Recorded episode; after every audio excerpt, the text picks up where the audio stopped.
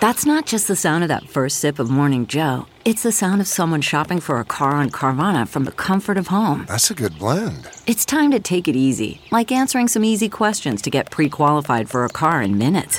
Talk about starting the morning right. Just like customizing your terms so your car fits your budget. Mm-mm-mm. Visit Carvana.com or download the app to experience car shopping the way it should be convenient, comfortable. Ah.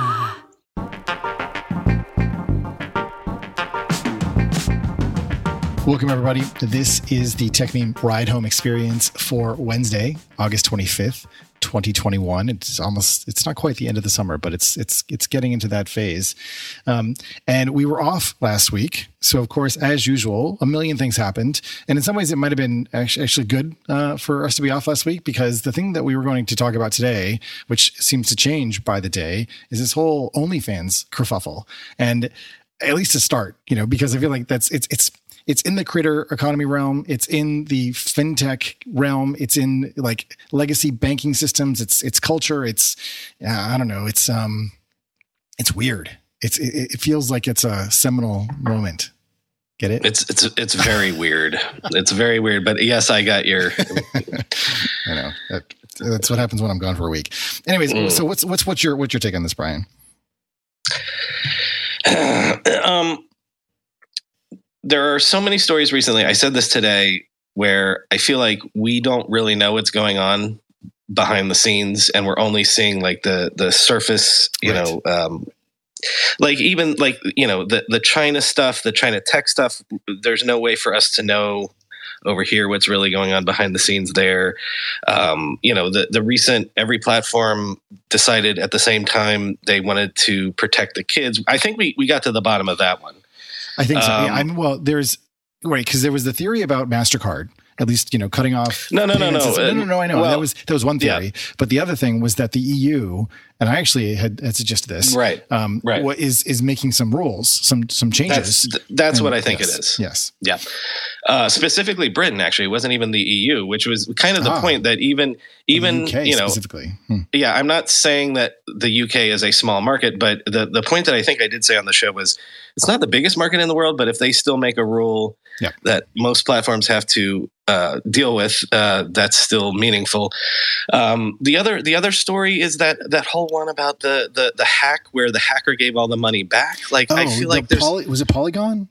Yeah, or, or, no, not Polygon, uh, Poly, Poly Networks or oh, something like Poly that. Poly network. Yeah, yeah, okay, right. Where it's like, I promise you, there's something else going on there, but. Um, and now they're like offering him a job or something, and like the game, uh, yeah, it, it yeah, is very yeah. strange. I can't tell if it's someone who's like, uh, I don't know, let's say, uh, uh, how do I put this? Um, someone who thinks he's doing well, you know, and is very deep into the whole crypto space, but actually, like when you step back from it, you're like, no, that's not really how you kind of contribute to the network. Or the less generous people are saying that it was all a marketing stunt, which oh people God. are also saying about this, the OnlyFans thing. Uh, there's not right. a, uh, there, there's not a few people that have been saying that. Um, I'm going to say this. Uh, people, there are people that are saying that what is ultimately behind this is that there are people that wanted to cash out. And if you understand the porn industry hmm. over the last 10 to 20 years, uh, the internet basically took over porn and disrupted it completely. And there's one giant company that runs most of the porn industry.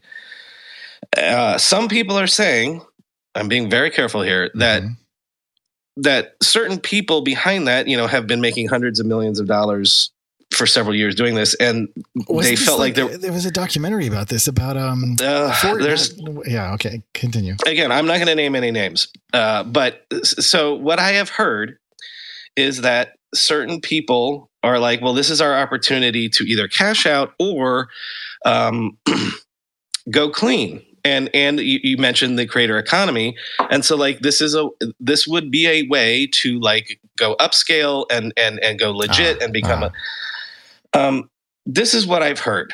And so this is why I'm always skeptical about the changing stories about this. you know, some of the stories are they couldn't raise investment money. Some of the stories are that the credit card companies and the payment companies didn't want to play ball with them. All of these things can be true at the same time. Yep. Um, but uh, what I'm saying on this story is that I, I, don't think we have even an inkling of what's really going on here.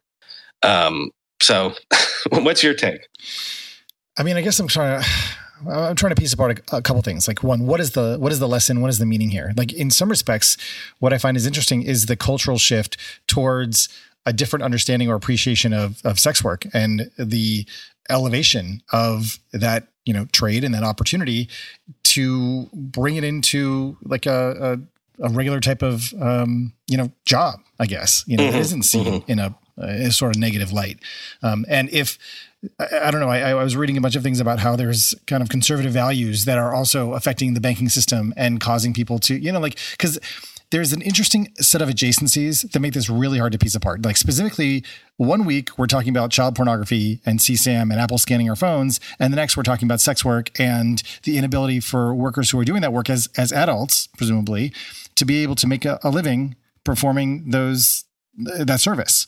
So, I don't know how to fit these things kind of in my mind in terms of where the culture is going and where the power lies. Clearly, well, the banks what? in the system have an enormous amount of power, but is it really about the content? Is it about verifying the people who are on the platforms? Is it about you know protecting people? I, I don't quite know how to make all those things make sense. Now, of course, what's interesting also is the way in which we are concerned about social media platforms having this censorial, you know, ability to amplify and remove different content. But now, if banks can do the same thing with different types of employment, eh, which which of course they are in many respects, that also opens up a bunch of different questions about how to regulate, you know, the regulators, et cetera. Well, and as I said, I mean that's what theoretically crypto should solve. But I don't think I said this on the show. I, I'm I'm sure I tweeted about this, but it it continues to amaze me, and I know this for a stone cold fact that um, I did say on the show that like uh, any business that has the numbers that OnlyFans has, right, um, would be raising money just, hands over fist. Fist, right? Is your, your your phrase. It amazes me that the one taboo in VC land continues to be um, sex. That's mm-hmm. it. Yep. And now, now there are long-standing reasons for that because when you raise a fund, like there are LP restrictions. Like it's yep. written into yep. certain funds what you will and will not invest in. Yeah. Um, but I can't believe that that still is real. is what I'm saying. in the um, sense that it's specifically like t- towards sex and sexual related yeah and uh, and, and, porn. Right right and porn. Yeah um and you know uh, i'm old enough to remember the the porn scare of the mid 90s when that was one of the first things that you know people tried to regulate the internet over. Yeah. and that was one of the first things that the internet rose up as a as yeah. a community um, as a um, force. uh, yeah um to fight back against. Um but I, because you know gambling has become a thing that you can invest in. Yeah um uh, cannabis is a thing you can invest in. The the fact that sex yeah. is still not something that um, Sand Hill Road will invest in. I I I, I don't know. that seems uh, really anachronistic to me. I, I, totally with you, and, uh, and, I'm just I am very curious to see how this actually changes and evolves. And there was a bunch of you know conversation also about crypto in the space. It's like if this is your moment, like come forward now. And then it turned out that there's still a lot of you know normal banking services that crypto companies actually use in order to convert crypto into fiat. And so then it's you know sort of stopped again. It's really really hard to turn crypto into dollar bills like directly. Like you have to go through a processor, and those processors are the ones that hold you know essentially a lot more power than I think many of us think about. Was there um was there something else that we missed in the last two weeks that you were like um gnawing and uh, biting your tongue to talk about? um, man, I mean, th- th- there's always so much. Um, in this case, no, you know, I think I think uh, we, we, we covered that story. There's a lot of things that are just like happening, and so I think maybe uh, you know next week we'll be able to uh, I don't know, expand into some of those topics. But today we actually have uh, several special guests, and so I'm going to go ahead and pivot to that. Um, we've, I, I, believe, they're finally up here, um, and this is, I, th- I feel like a, a, conversation that's been kind of, um, I don't know, certainly I've been aware of. I've been a, a, benefactor and a user of these services for for quite some time. Um, Otter.ai just today announced the availability of, and actually it's present here. Of course, people who are listening to this later won't know it, but there is an Otter AI bot that is listening to this conversation is live transcribing it. Um, and what this service and platform does, it essentially just takes audio and, you know, as it's coming in, is able to identify the speakers. It's able to quickly translate, you know, what's going on with that. And I started using Otter, oh my God, like, I don't know when, um, either Simon or Sam, who are here in the call, um, can remind me, but way, way early in their uh, I guess generation story. Um, I actually met Sam when I think I was I don't I don't know if I was in uh I was I don't know it was someplace around the world or something and I was like oh my god I love this service. Um, and this is when I started using SuperPeer to offer consulting services and what I would do is I would take the audio recordings from my SuperPeer calls and I would send it off to Otter. I'd get the transcription. And then that way, the people that I would consult, you know, would have kind of this written record. And it was way better than anything else that was out there. And I just feel like it's gotten way better since then. So in the last year and a half, Otter has continued to grow. It's continued to offer more and more of its services. It's expanded into the enterprise. It's raised a bunch of money. Um, so, anyways, we've we've got Sam here, um, we've got Simon here, and would love to hear from them about the launch um, about what this means for their business, where their business is at. Um, and I'll, you know, I have a tendency to ask a million questions. So I'm going to start there and um, hopefully we can hear from them and get some insights. Welcome, cool. Otter folks. Um, hi, uh, this is Sam uh, from Otter. Welcome. Thank you, Chris. Thank you, Brian, for inviting us uh, to join this uh, talk. Uh, it's a great honor to be here.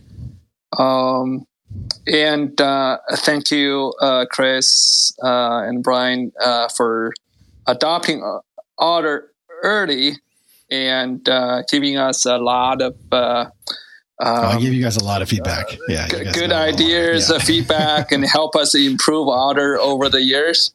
Um, really appreciate that, and help us evangelize Otter as a new productivity tool.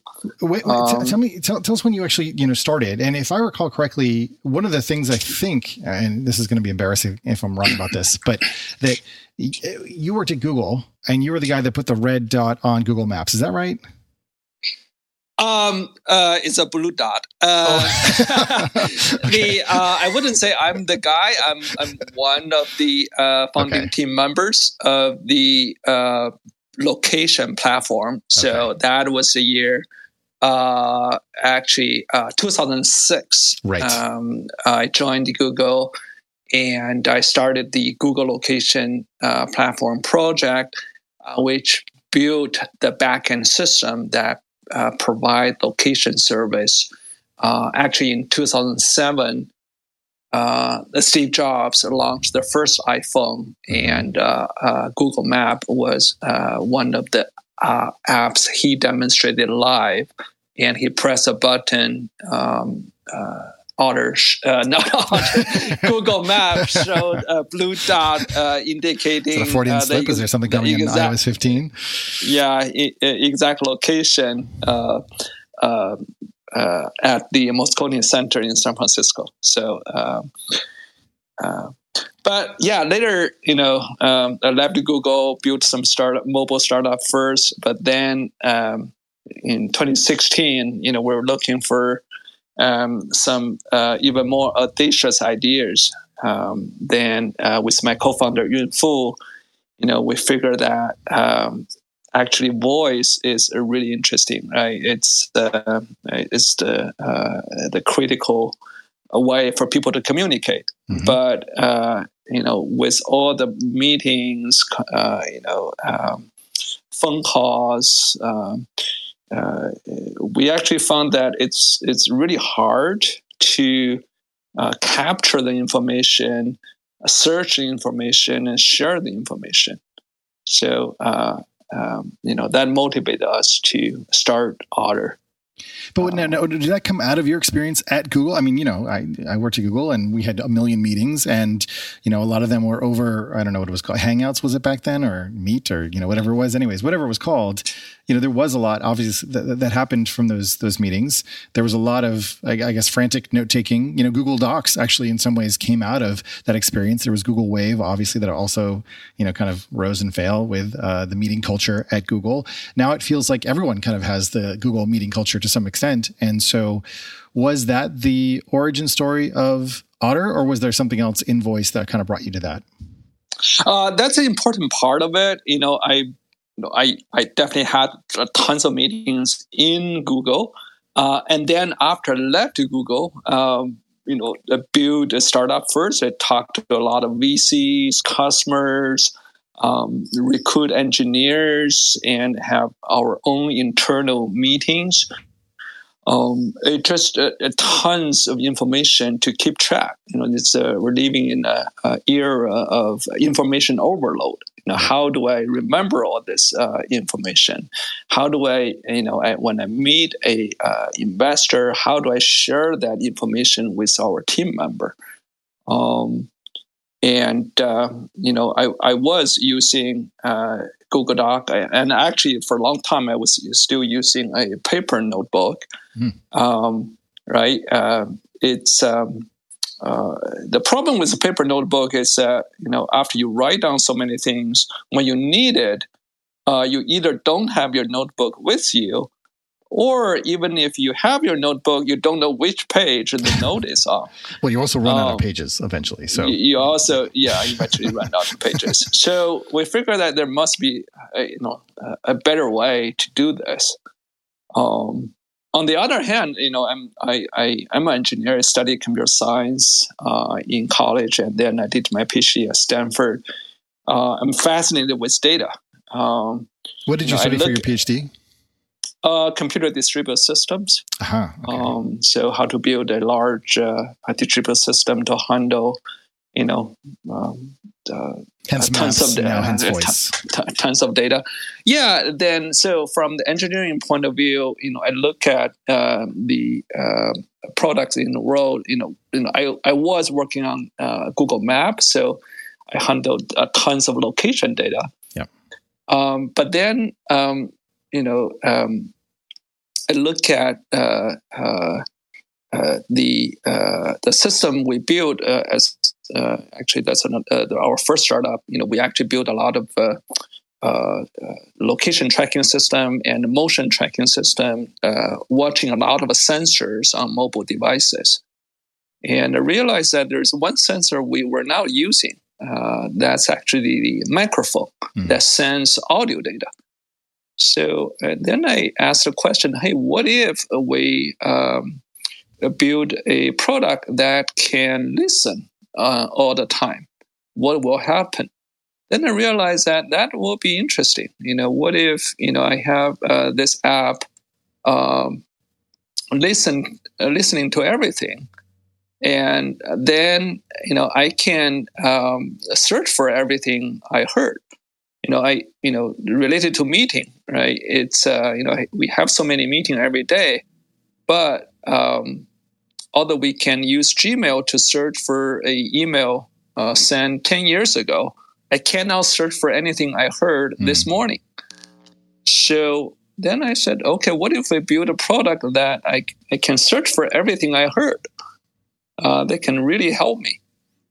Um, then later we realized that okay, maybe you know people have so many meetings every day, then that will be a, uh, a uh, good product for a lot of uh, busy professionals. So, but was that was that the use case to start with? Because you know, one of the questions that I have is about the timing of this, and you know, uh, one of the things that that feels like was happening in 2016 when I was writing about conversational commerce was this shift in artificial intelligence and machine learning that really allowed you know you to use these distributed systems to be able to understand you know data that previously was just too computationally expensive to understand and now we have a lot more on device processing and we've got neural chips and all this other stuff so how important was the timing you know of your insight and the availability of this data because i mean you know, Google's ambition was, you know, theoretically to organize all the world's information and to make it useful. And audio content never seemed to be, I mean, only recently did Google add podcasts, but they had video, they had text, and that was kind of it. So clearly there was this kind of wide open lane for you to jump into with Otter. But what was it about the timing of that that made it seem like it was right to actually go down that path? Yeah, that's a good question. Uh, timing uh, is uh, super critical here. You know, obviously, uh, speech recognition is not a new topic. Uh, people have been working on that for like at least thirty years. Um, yeah, I mean, we had Star Wars, know, and they were talking to C-3PO. You know, like I mean, like the idea is not new. The, idea is not new, but the problem uh, had been super hard right? There are uh, prior uh, other companies like Nuance, right? Um, you know, Google Voice, um, the uh, Amazon, uh, uh, Apple Siri. Um, however, if you look at those systems, um, you know, when we started in 2016, when we talked to uh, venture capitalists, you know, they said, "Hey, wh- why are you doing this? Isn't uh, Nuance uh, already doing it? Isn't uh, Alexa and uh, Siri uh, handling that?" Um, so we actually tested their system when we started the company, and we found that if we use their uh, API for our meetings, the accuracy is very bad. Um, it's um, it's really not usable. Hmm. So uh, the problem is that their model is actually built for simple questions or simple commands like "What's the weather tomorrow?" "Hey Siri, you know, set alarm at 3 p.m." It's it's it's a one uh, single speaker short question. Um, if you use that model for a um, multi-speaker conversation, it actually breaks down. It doesn't it doesn't right. work. Mm-hmm. Um, so uh, so that's you know showed us that it's actually a great opportunity because um, their system doesn't work. So it gives us a chance to build something better. But of course, uh, the timing matters. If we started this ten years ago, or even you know uh, five years earlier, we wouldn't be able to accomplish what we are uh, doing right now because um, the um, there, there, there are two parts. One is the uh, deep learning technology, and secondly is the uh, price of computing resources, yep. uh, both the CPU and the storage and bandwidth.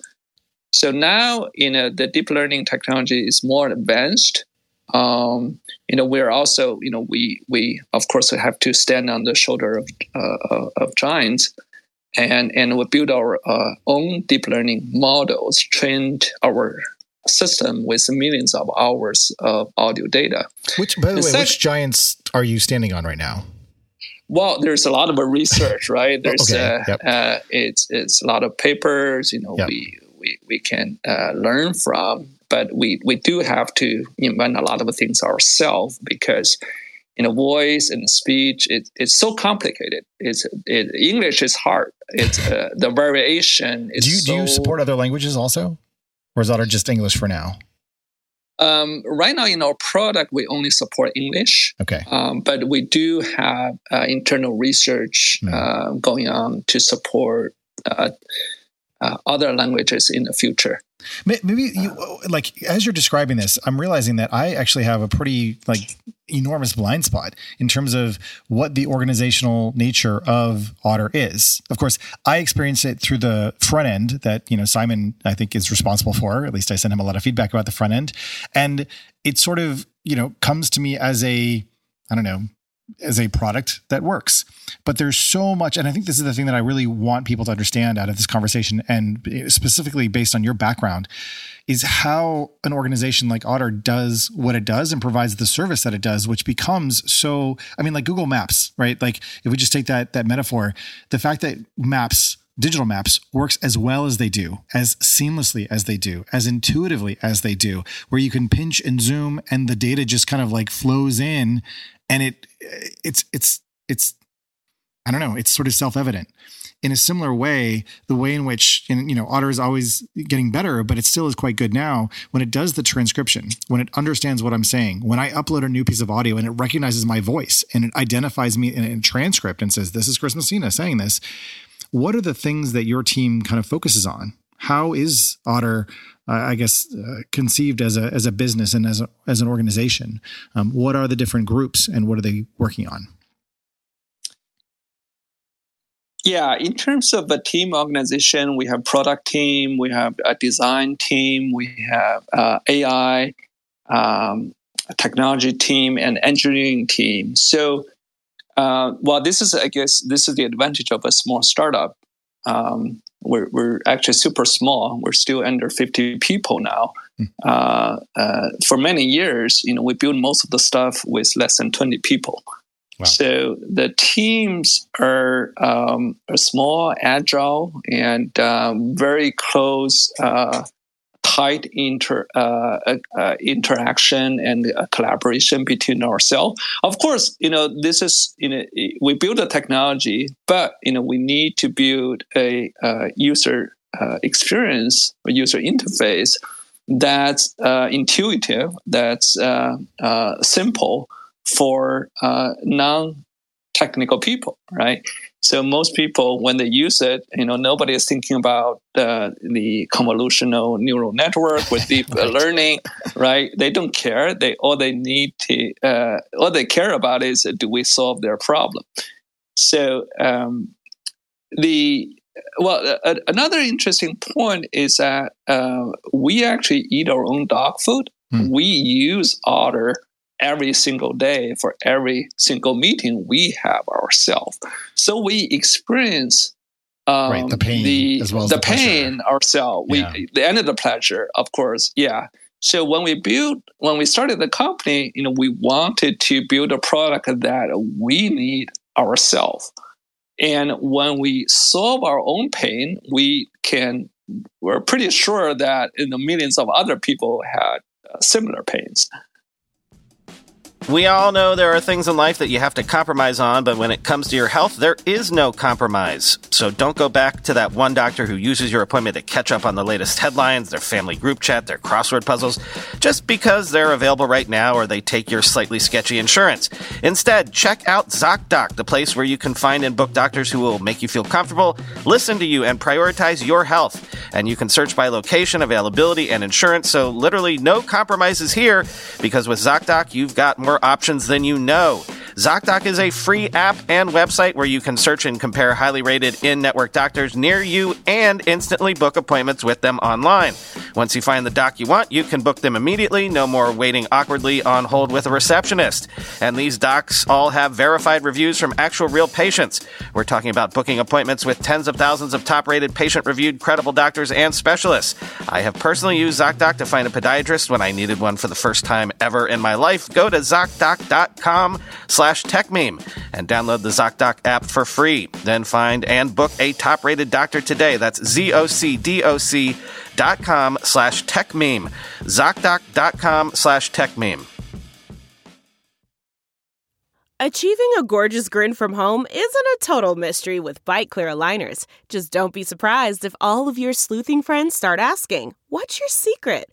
Begin by ordering your at home impression kit today for only $14.95. Byte Clear aligners are doctor directed and delivered to your door.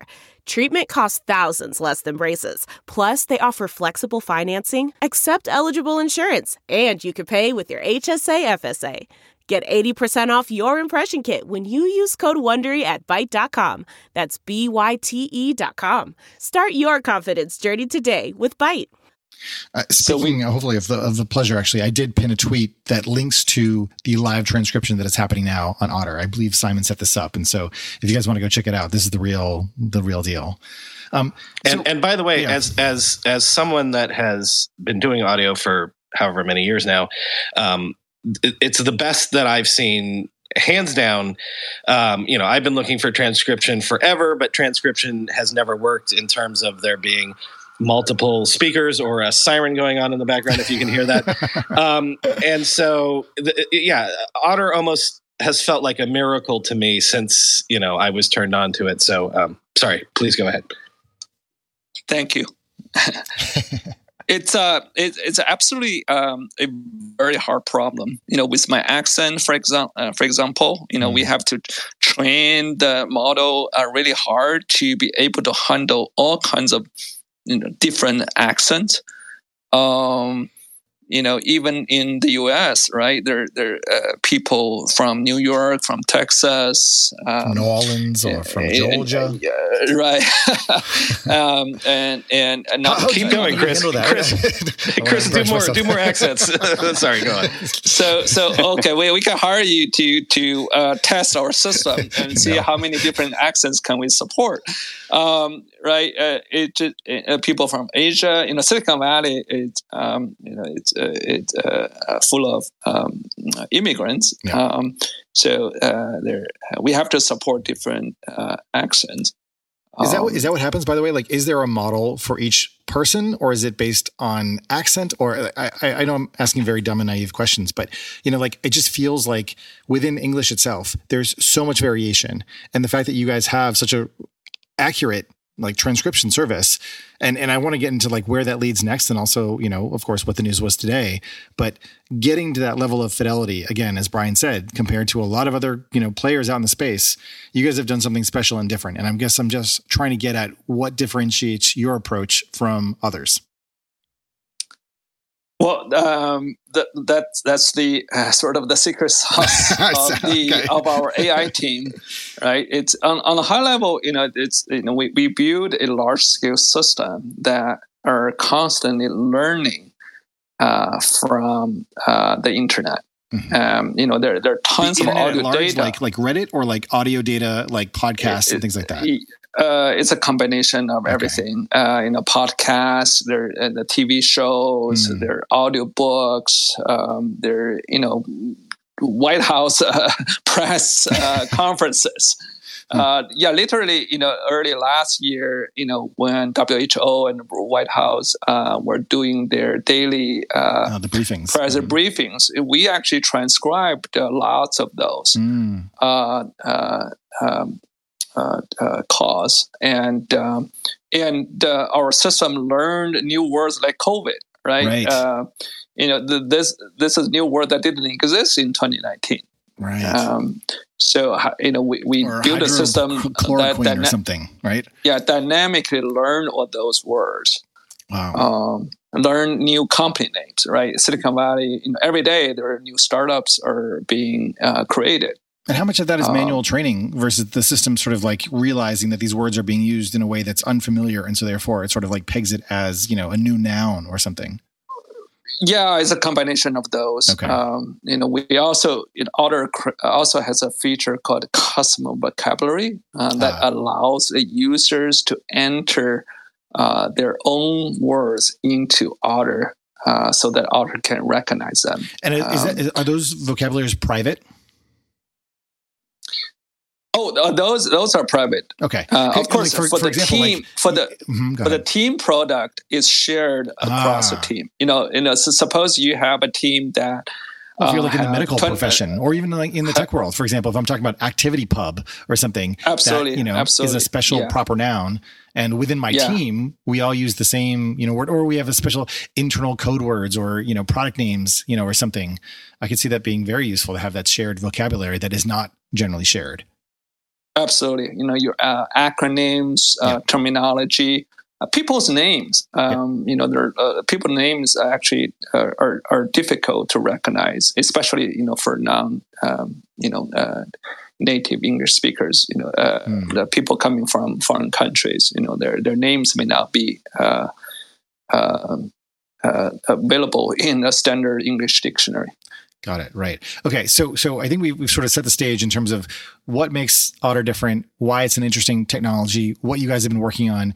Talk to us about, you know, this moment, you know, that, that, you know, today you've got this announcement. Tell us what that announcement is and also why it's so well, at least in my perspective, like, you know, timed for the world that we're finding ourselves living in.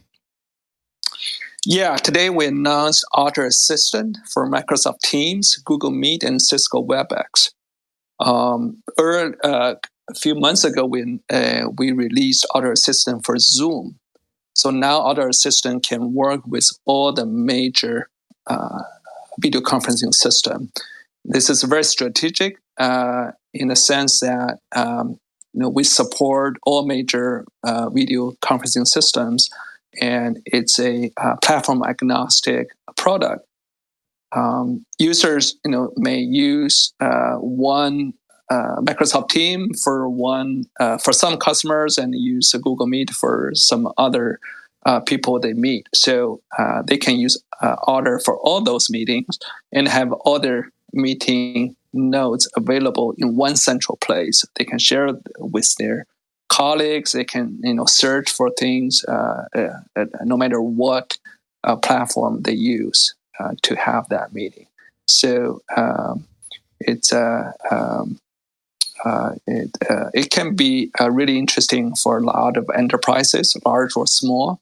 Yep. We've seen people use it in um, many different ways. There are salespeople who use it, customer support people, recruiters, um, designers when they do their uh, you know user interview. Mm. Lots of them use Otter.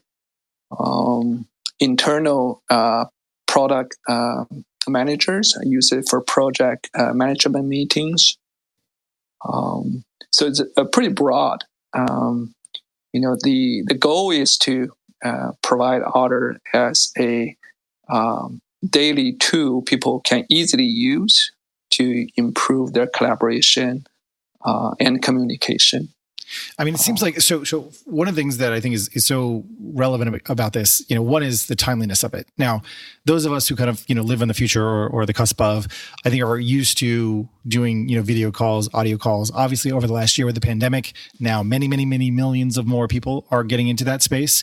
But the idea, I think, for a lot of people that you could have an automatic transcription that's powered by AI that is available for all of your calls is probably still a very novel concept for the vast majority of people.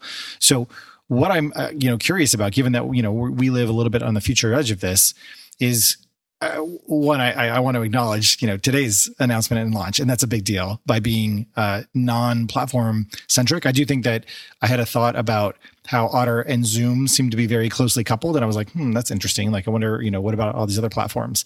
But the fact that you can obviously run this over any you know video or audio stream is significant. I guess my question starts to think about, well, where does this go next? And I don't, you know, I don't want you to like share anything obviously that you, you don't feel comfortable with, but just as with maps enabled an entirely new set of business use cases um, for discovery, for exploration, for, I mean, uh, open source data mining, et cetera. What are the, the, the next types of applications of voice that you see, um, you know, coming and, and voice transcription in particular? Because everything you just described is just getting the raw material of insights. The next step would be to, as you said, like whether it's um, you know in interviews or it's with product managers, being able to provide a layer of intelligence on top of that that makes sense of the conversations that people are having. That's a big topic. Um, you know, f- first of all, uh, Otter, as you mentioned, is a new concept. You know, we're creating a yeah. new product category here. Yeah. Um, we so far have transcribed more than 150 million meetings. Wow. However, in the world, I don't know, it's probably like a billions of meetings are I mean, happening. It's kind of sad to every, think about how much every of one's adult life is spent in meetings, but yes. Yeah, yeah right. right. You know, we, we've done in the survey and also a lot of our uh, studies show that, you know, people spend, uh, you know, tons of their time in meetings, like uh, in large en- enterprises, managers probably yeah. spend like 30, at least 30 or 40% of their time in meetings. Um, and I just uh, th- think about the cost of that time spent. And, but, you know, oftentimes people miscommunicate, they don't remember what happened in meetings. Then they have to schedule another meeting to resolve uh, what they discussed last time.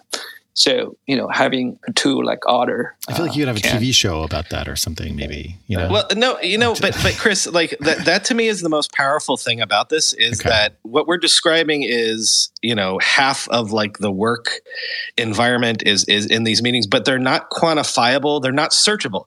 Think about the fact that all of this time spent in meetings is now something that you can go back to and search for data points, search for, uh, you know, like as opposed to just being this sort of thing that unless someone took copious notes about it, as he's saying, like someone remembers it this way, some like what if the things where we're kicking back and forth ideas is actually something that you can put into spreadsheets and you can search for and you can put into categories and things like that. Like that's actually amazingly powerful just for, for that very specific business use case. 100%, right? I mean, that, that in some ways, that's what Slack offers in terms of what was happening in email conversations. Now right. you're bringing that together into, you know, conversations that are searchable where you can go back and be like, oh, what was that file that was sent a week ago or something? And as opposed to trying to find it, you know, in this asynchronous format of content, now you're actually getting it from a synchronous format. And it, contains a lot more context because of the way in which people I think are communicating in real time and shaping that meaning at the point of of expression, right? Like that's the whole aspect of, of communication. And so I anyways, I totally agree with you. And and and, and that's why I guess I'm thinking forward. Once organizations have this trove of data, uh, uh aside from you know programming all of their automated bots and, and whatever and i suppose this is where brett should come up and, and tell us about some of the, the voice bot stuff that he's been you know researching for years but having all of that data and information. And, and, you know i don't know where maybe maybe you know otter has plans for an api or something like that. Um, organizations could make use of this information and this data in a way that currently just isn't even possible. It hasn't been done. Uh, yeah there's a lot, lot of uh, potential things that can happen. Um, the uh, the integration of otter with uh, people's uh, um, uh, the uh, the daily workflow. You know, people use all kind of tools and a calendar, of course, and people use cal- calendar to schedule meetings. Know, Otter already has a good integration with Google Calendar and Microsoft Outlook, so that um, once you turn it on, you know, Otter can just automatic, automatically join your meeting. Uh, I was going to ask about that. The, like, what about so the, from a yeah. cultural perspective? You know, one of the things that I've noticed is that Calendly links are becoming a little bit more commonplace. You know, they're not as offensive, you know, when someone sends it to you and you're like, oh, I need to like go find a time on your calendar. What the heck? Like that's becoming more normal and acceptable. How normal do you think it will be?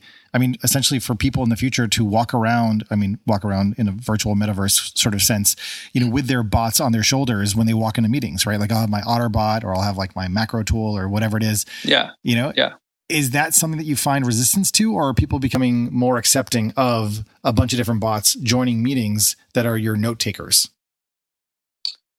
i think um, it, it's still a new concept today yeah. so uh, some people may find it um, a little weird to have a bot joining their meetings. So some people are nervous like about it, and right? uh, am I am I being recorded? Am I you know? Well, is it is it like that that law that you can't record phone oh, calls yeah. unless everyone's in, uh, uh, aware of it? Or something? yeah, yeah, it's a, a two party consent, and you want to make sure everybody uh, uh, agrees. Um, but uh, our view is that um, you know, people will become comfortable, and people in in a few years it will feel weird if there is no bot helping yeah. them because then it's too much responsibility for them to remember yeah. uh, what happened you know why isn't there a secretary or you know a uh, other assistant helping them so I think in a few years, people will take it for granted that all their meetings will be in a tool like Otter. Um, and of course, you know, you earlier asked, you know, in addition to the transcript, what else? You know, there will be, you know, conversation intelligence. There will be summarization. You know, recognize um, insights, rec- recognize uh, action items, uh, integrated with your task management software. You know, if you say, "Hey, I will uh, deliver that by Monday," okay, and we'll create a reminder for you. Put that into your, you know, Asana or other uh, task management tools, or put it on to your um, Google Calendar, right? Um, and re- send you a reminder at uh, the the right time. So how do you? I mean, uh, like, yes, Yes, yes, yes. Like I just I feel like this needs to happen where the current process i mean even as you you know alluded to in the beginning where you started out with a paper notebook and you're writing down the notes that you have and you're writing down the tasks and then you know but there's like a, a, translation process that seems unnecessary in this world where you have a, a bot, you know, working on your behalf and tracking these things. So as you and I are having a conversation, if I, you know, uh, state that I will do something or create a task, you know, my OtterBot should basically like take care of that for me. So I guess how do you see how are you defensive of your position? In other words, it seems kind of obvious that a Zoom or a Google Meet or uh, you know Microsoft Teams or whatever other you know audio and video platforms exist also see that opportunity. So, speak to me a little bit about how you see yourself defending against those types of encroachments on your core business. Yeah, that's a good question. You know, the, we we were asked that question all the time by our investors. Right. Um, sure you know, you why, why you know because that. you know they they you know hey, well, why should I invest in Otter? Um, you know, today's announcement is actually a really uh, uh, uh, a strategic move. Mm. it um, further established Otter as a uh, cross-platform product. Yeah and uh, you ask, um, hey, what if uh, uh, Zoom, Google, I mean, uh, uh, does the same thing, but they all only support their own platform. Yeah. They, you know, they don't want to support other platform because they're competitors. Yeah. Right. Right. right. But a user can use any tool.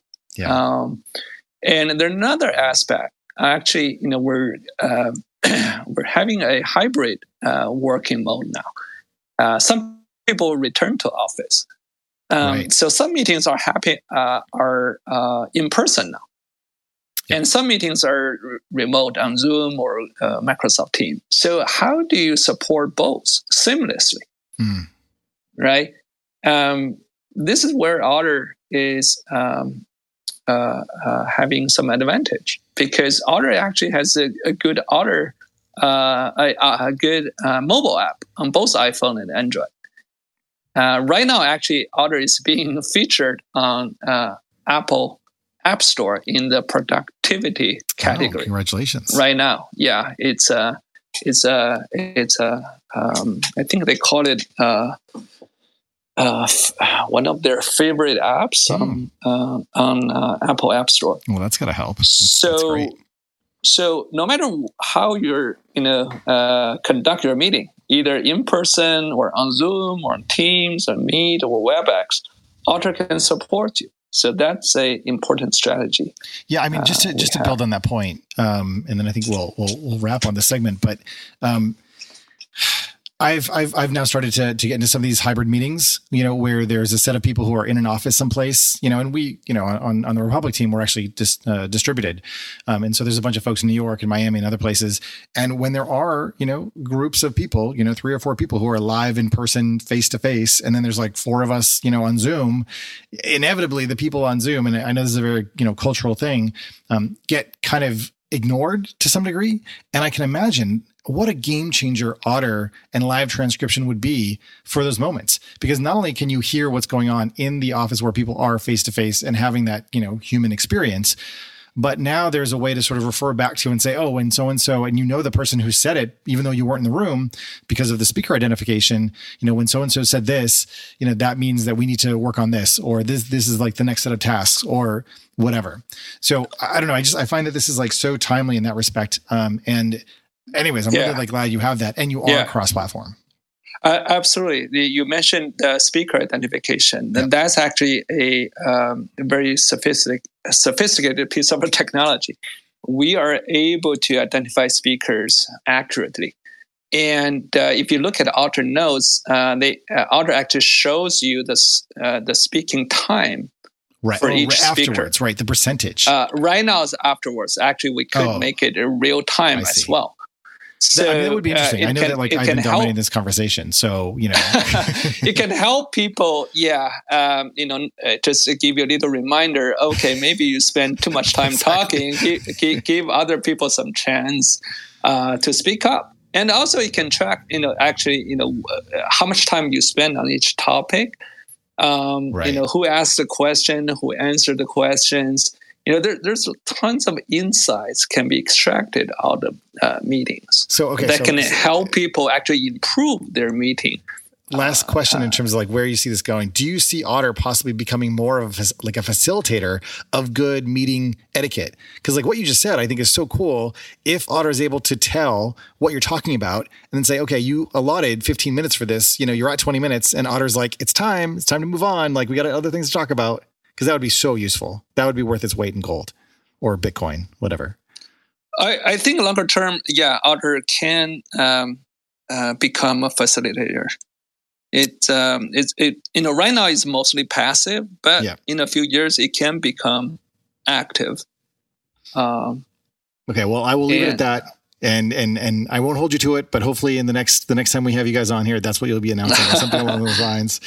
Um, I want to thank you guys for coming. Um, we're going to switch over to uh, a slightly different topic now, which is the Uh, yeah, but- but Oh, oh, Before you do that, yeah, I, yeah, yeah, I just wanted to say, um, Sam, Maybe- everybody from Otter, thank you, thank you for coming on because um, Chris and I want to do more of this. We want to encourage Yes. folks that have news yes, to come break the news with us. And and we thought this was a perfect one because we've you know we know the otter folks. And also uh, if you're a listener to the show you know i've been experimenting with all of these various transcription and audio products. So um, we thought this was a, a, a great sort of news story to break. So uh, uh, others out there listening get in touch. And and if it fits for what we've been talking about we'd like to do something like this uh, with with your product if you've got news Yes, totally. And, and and thank you for that reminder because you know the Otter team reached out and they wanted to come talk to all the folks who are here. They wanted to talk to us, and so that was you know an honor on our end.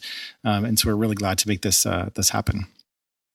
yeah, th- th- thank you, Chris, Brian. Of course, uh, Simon is here. Simon uh, has been doing a fantastic job uh, leading the product team and Totally. uh, um, you know taking input from our users and uh, continue. Yes, Simon. Simon, Yeah. uh, we do know that you're there, and as always, you're always there. lurking. He's such a lurker. It's so great. uh, but we we love you, Simon. So um, thanks for putting this together too. Yes, yes. Okay, are you ready now, Brian? Yes. All right. you shake it out. When you go through airport security, there's one line where the TSA agent checks your ID and another line where a machine scans your bag. The same thing happens in enterprise security, but instead of passengers and luggage, it's end users and their devices. These days, most companies are pretty good at the first part of the equation where they check user identity, but user devices can roll right through authentication without getting inspected at all. In fact, 47% of companies allow unmanaged, untrusted devices to access their data. That means an employee can log in from a laptop that has its firewall turned off and hasn't been updated in six months, or worse, that laptop might belong to a bad actor using employee credentials. Kolide finally solves the device trust problem. Kolide ensures that no device can log into your Okta protected apps unless it passes your security checks. Plus, you can use Kolide on devices without MDM, like your Linux fleet, contractor devices, and every BYOD phone and laptop in your company. Visit kolide.com slash ride to watch a demo and see how it all works. That's K-O-L-I-D-E dot com slash ride, kolide.com slash ride. Let's be real for a minute. Most guys would wear a t-shirt every day of their lives if they could. The problem is that most t-shirts are not acceptable to wear at work or out on a hot date night. But today's sponsor, Cuts, has finally changed that. Cuts t-shirts are such high quality, wrinkle free, and so buttery soft that you can look like you're dressing up even when you're dressing down. Yeah, you heard that. Wrinkle free. You never have to substitute comfort for fashion ever again. If you see me in a t-shirt, it's likely one from Cuts. I'm also a huge fan of their AO five pocket pants. The right sort of step up from jeans without going all the way into dress pants, like literally my ideal Venn diagram of professional looking but comfortable feeling. When you touch something from Cuts, you can immediately feel the quality. Their proprietary fabric blends are ridiculously soft and breathable, they don't wrinkle, and they look way more expensive than they actually are. For a limited time, our listeners get 20% off your entire order when you use code RIDE at checkout. That's 20% off your order at cutsclothing.com with promo code RIDE. Please support our show and tell them we sent you. Experience the perfect blend of style and comfort with Cuts Clothing. Cutsclothing.com, promo code RIDE for 20% off. Yeah, yeah, yeah. All right, all right. Let's let's tee it up. Okay, and and by the way, Sam, Simon, if you guys want to hang out, but you're by all means, you're welcome to stick around. Um, but we wanted to, or at least you know, this is going to be a little bit of a different part of the I don't know the show, the conversation. Um, you know, it's not every now and then that you hit a thousand uh, like milestone, a thousand of whatever's, and in this case, this you know we're we're, we're recording Brian's thousand south. I can't even say the word. It's so it's so big and impressive.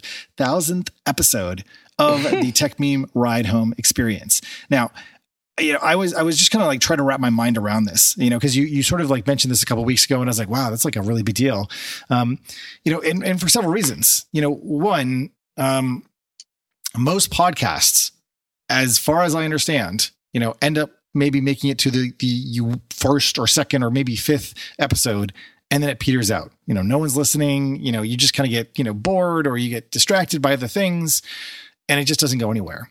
So to do this a thousand times is you know demonstrates a little bit of insanity but also a commitment you know to the stories to the narratives to the arcs. And so you know i guess i want to I, I, went back and i actually i did listen to uh, the very first tech uh, ride home experience. Uh, like i've never preview, done that and i won't do that no. The the preview music was like oh that's that's an interesting choice. Uh, but more or less the format has stayed the same. And i would say you know you've only kind of improved over that time like a fine wine uh, essentially. So anyways can i but, uh, okay yeah go ahead go ahead. Let me let me let me ask my question and then you can say whatever you want to say sure. which is I, I guess I, I want to understand, you know, the origin story, you know, where this came from. Um, mm. Because like you, I've been, you know, a long time reader of Techmeme. Um, as we mm-hmm. as we learned uh, in a in a previous episode, um, Gabe actually launched, or at least you know was present at the first bar camp, and so you know he and I go way back 15, 16 years, um, and so Techmeme is a staple. It's an institution as far as I'm concerned, of Silicon Valley and the changes that have happened. I mean, that archive yeah. is gold. It's platinum. It's, you know, it's the original NFTs. And so the fact that, you know, you decided, um, I don't know when or how you decided to take that format and turn it into a daily news show. Just you know, considering where you'd been, I don't know. Like, I, there's so much I want to go into in that, but uh, that's what I'll, I'll try to. I'll try to do that origin story as fast as I can. Um, sure. But I do. I I remember when Techmeme reading about Techmeme it, it, it surfaced on TechCrunch. Yeah, and well, they were um, buddies. Well, right, uh, Gabe. I, I think and, I can share this. Mike, I, I, think I think he was living with Mike yes, at the time. They were. They were. They were roommates. Yeah, yeah. Uh, so um, from the day that it launched, it was the you know the first bookmark in my browser. Yeah. I also remember the day that I joined Twitter, like, um, but I remember that so clearly. So for sure, um, Techmeme from the day it launched was basically my uh, heartbeat, uh, checking the pulse of what was happening in tech. Um, really super fast. Um, I founded companies before my first company was in 1999. So I've been in tech circles for over 20 years. Um, uh, I, I it, lines up with my kids. My daughter's seven. Um, six months before she was born, uh, the plan was that I was going to be the stay-at-home dad. And I said, well, I need a project to keep myself um, occupied if I was going to do that. And I decided I was going to write a history of the internet. Um, and uh, I did. The book exists. It's called How the Internet Happened, et cetera, et cetera. Um, but to do the research for it, I just started reaching out to people to do interviews and I recorded them, right? And about um, five interviews into it, I was like, well, these interviews if uh, it make it if it gets in the book, it'll be like one sentence of this hour and a half long interview mm. I did with, you know, one of the first engineers on the Internet Explorer team or something like that, right? And I was like, so why have that be nowhere? Um, so I put them up as podcasts. I'd been a podcast fan since. 2005 or six. Do you remember Ricky Gervais had a, a podcast yes. really early on? Yes. That's how Carl Pilkington became famous and things like that. Um, so I don't know. I it's it's one of those things where I didn't think too much about it. Um, I was just like, well, I'll just put these interviews up unedited, and um, uh, the the iTunes team featured it the first day I launched it. We had a thousand listeners uh, within 24 hours. You're, you're thousand true fans um, from the start. exactly. Uh, which you know, those those are the sort of luck things that um, you know you can't always plan for Did and things like that. people at the on the iTunes podcast team? No, oh god, no, no, you, just no, no. organically they just found you I submitted it to iTunes, and the next day it Wow. was featured. just like that. Yeah. Uh, so luck. This is this is what I'm saying. Anyway, Internet History Podcast. Uh, I did about 200 interviews for that. Um, uh, it, it it it was well respected to this day. It still is. I mean, I think it gets as much as 50,000 downloads a month. Wow. Um, even though How I haven't you- done by the one. way, like, uh, like, did you? I mean, yes, you were in the tech world, I suppose, but like, what was it that uh, got you the, to have these interviews? Like, why did people say yes to you?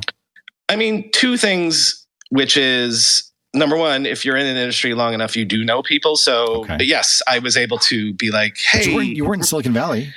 no, no, no, that's true. But Yeah. I mean, you know, again, if if you if you live long enough, the the the the dumb people you meet when you're 22 end up being important people when Oh, you're 42. me. you know what I, mean? know that story. Yeah.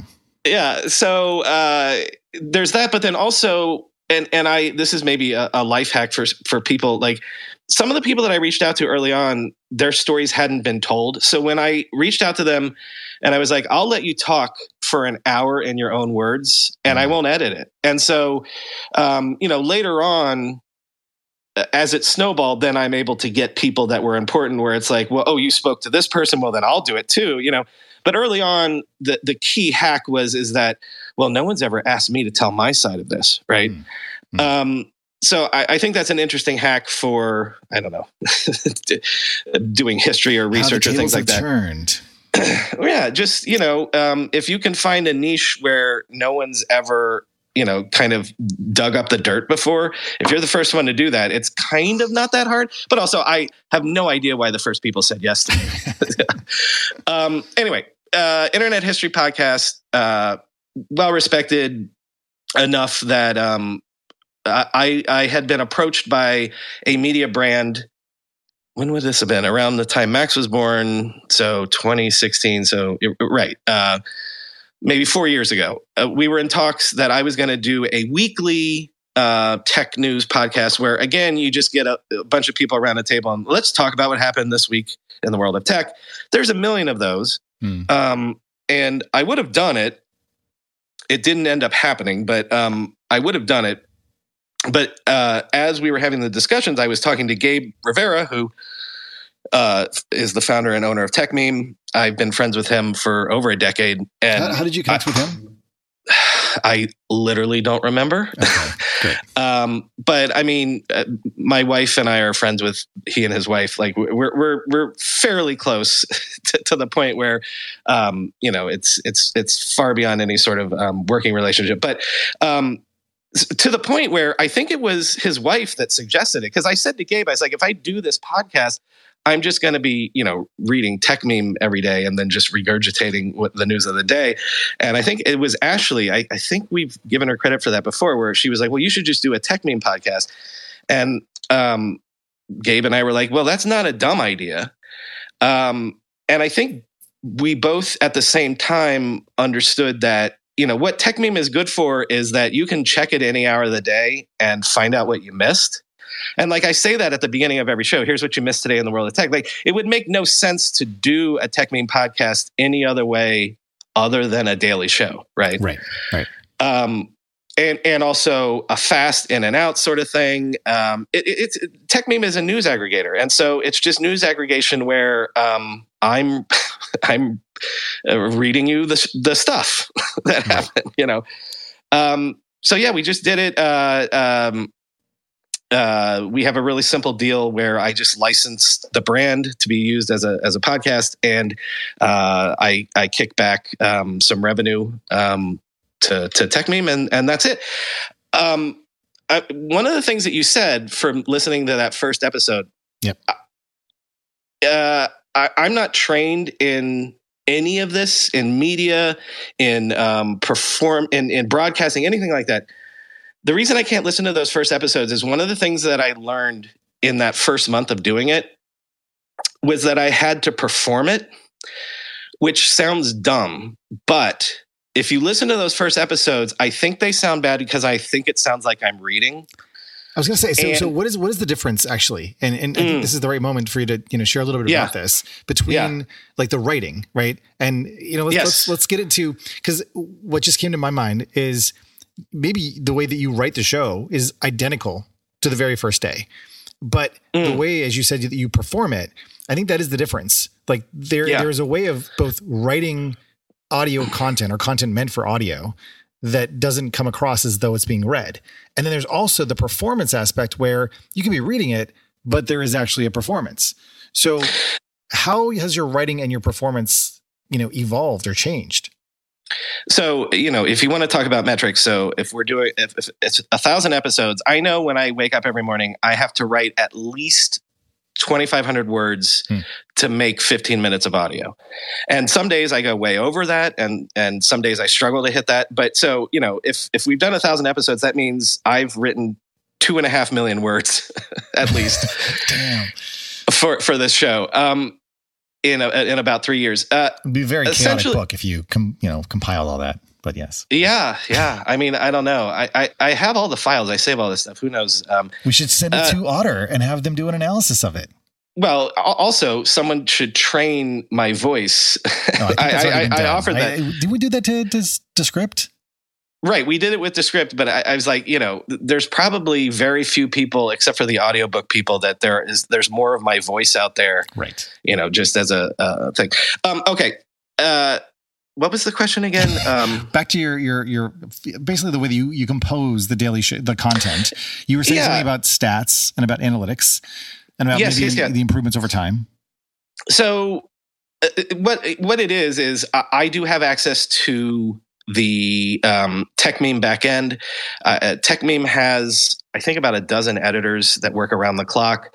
The Gabe has a whole software system for surfacing stories and you know like the the the. the First of all, the editors actually argue about what should be top of page, what's important, what we should cover, what we shouldn't cover. I mean, this is a whole and they separate write conversation. We got to have a Gabe on this. a whole separate conversation. Yeah. Okay. Yeah, yeah, Yeah. But but the reason that I say that is number one, I can wake up every morning and I can go in the Slack channel and I can see what they've been arguing about. I can see what is surfacing, and also the back end. It always shows the you same? like I, I'm sort of imagining like the Minority Report people that are in that bath, you know, kind of like, and the ball comes down. No, no, no, no. it's it's because part of it is automated where what we call chatter like stories will go to the top of the page if there's enough chatter about it if there's and enough that's all like and algorithmic and like linking Yes. cross. Okay, I see. but then the editors can put their thumb on the scale and that sort of thing Yeah, so that- that's the thing that's interesting. Yeah. I um I would be remiss if I didn't say that I am standing on their shoulders. Like I can wake up and be like, well, this is what we're going to cover today. The the difference is is that because I am the way I am, I've been obsessively reading about all of this stuff for 20 years so that you know, I'll wake up in the morning and I'll check Twitter and I'll see something and I'll be like, all right, there we go. Mhm. That's my lead story. And I'll have a take on it. Like, so, you know, on a good day, things will things will pop and I'll be like, well, that's it. And I've got this is what this is how we're going to frame it. This is what we're going to do. And then the thing that I like to do about it is also, um, you know, uh, I don't. My job is not to give you what Brian thinks about the news. My job number one is to give you the news. Now, there are ways to editorialize that are not me saying what I think, but if there's different Right. takes on it, that's I what see. you know. Reading the You tweets are the where it's like- exactly. Yeah. so that's what I love the most is that it's not just reading the headlines and like you know a robot can do that it's also here's the context and then here's the conversation i love nothing more than when there's something that's happened and then i can be like well here's what someone says about this and here's what someone says in opposition to this and here are the different viewpoints like that's what i feel like is valuable And how, Um, much, how much are you kind of? I think this is like an interesting like question and point, which is how much are you reflecting what you believe to be the interests of your audience and your Hmm. listeners? How much are you reflecting your own biases and interests? Obviously, as you said, you kind of amplify different you know points of view. mhm.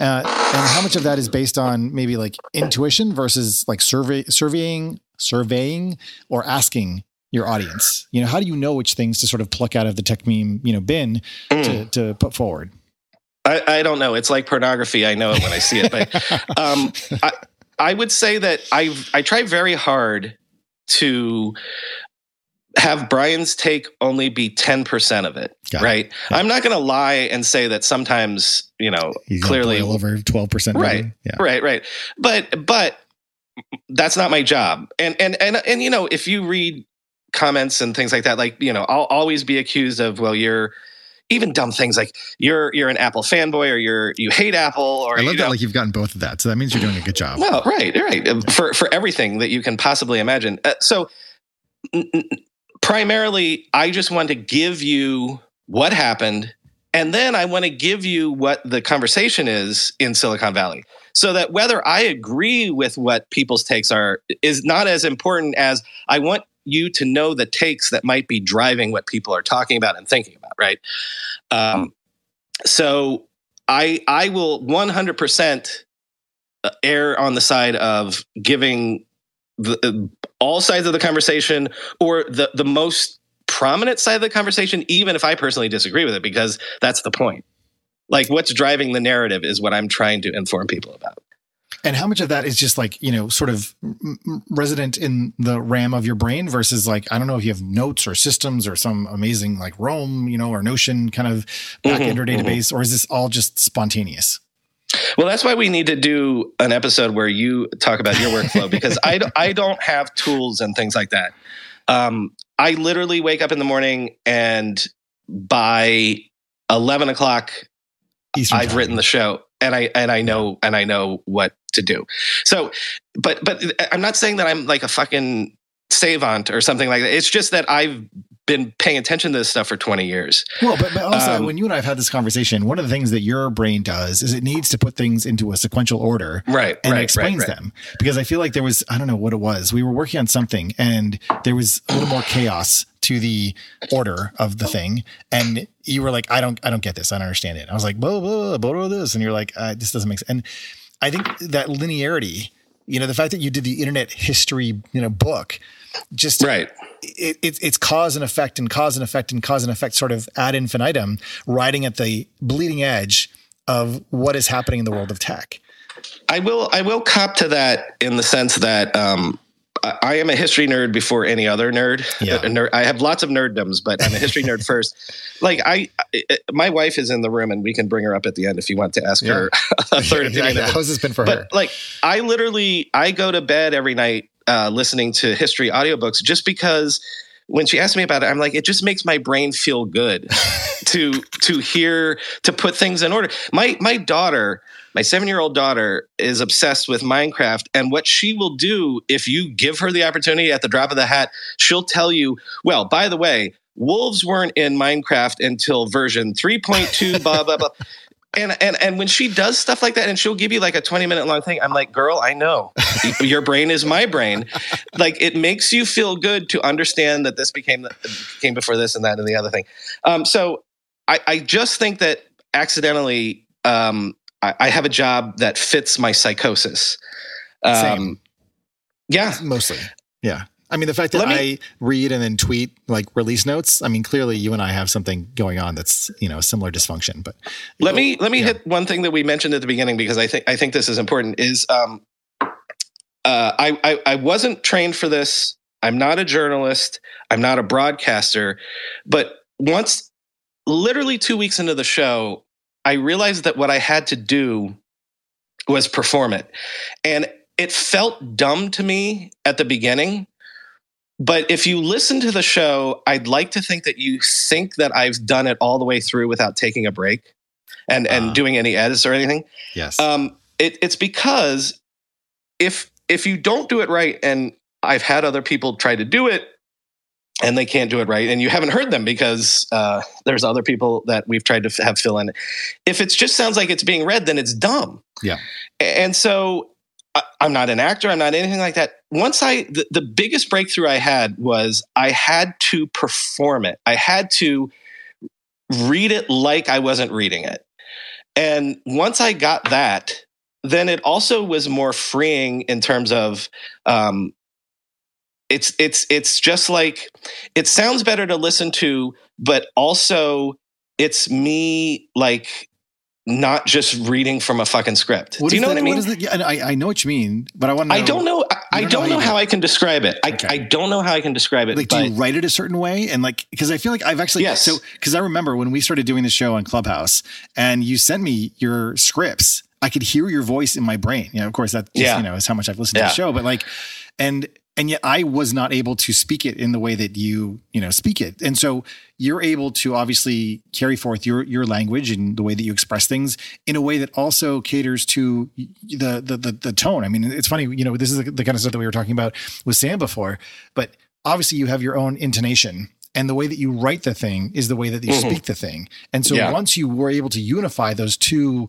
modes of expression, one, you're able to write the thing in advance, which is necessary so that, it you know, because when I try to just extemporaneously say things, I just, I repeat myself and I sound stupid, etc. So you do need the mm, script, ditto. but you need to be able to do it in a way that doesn't come across as though it's, you know, dead and flat. So that totally makes sense. So did you see a change in, you know, listenership or audience engagement once you embraced that? Uh, hard to say because Mm. again, I, I I I had that you know breakthrough two weeks in. You know, the Yeah. first I the first So month we maybe enough. had we maybe had five thousand listeners, and so you know we're uh, around fifty thousand now. So uh, it's it's uh, you know it's hard to say what grew and what didn't, and and what hit and what didn't. I I don't know the answer to that.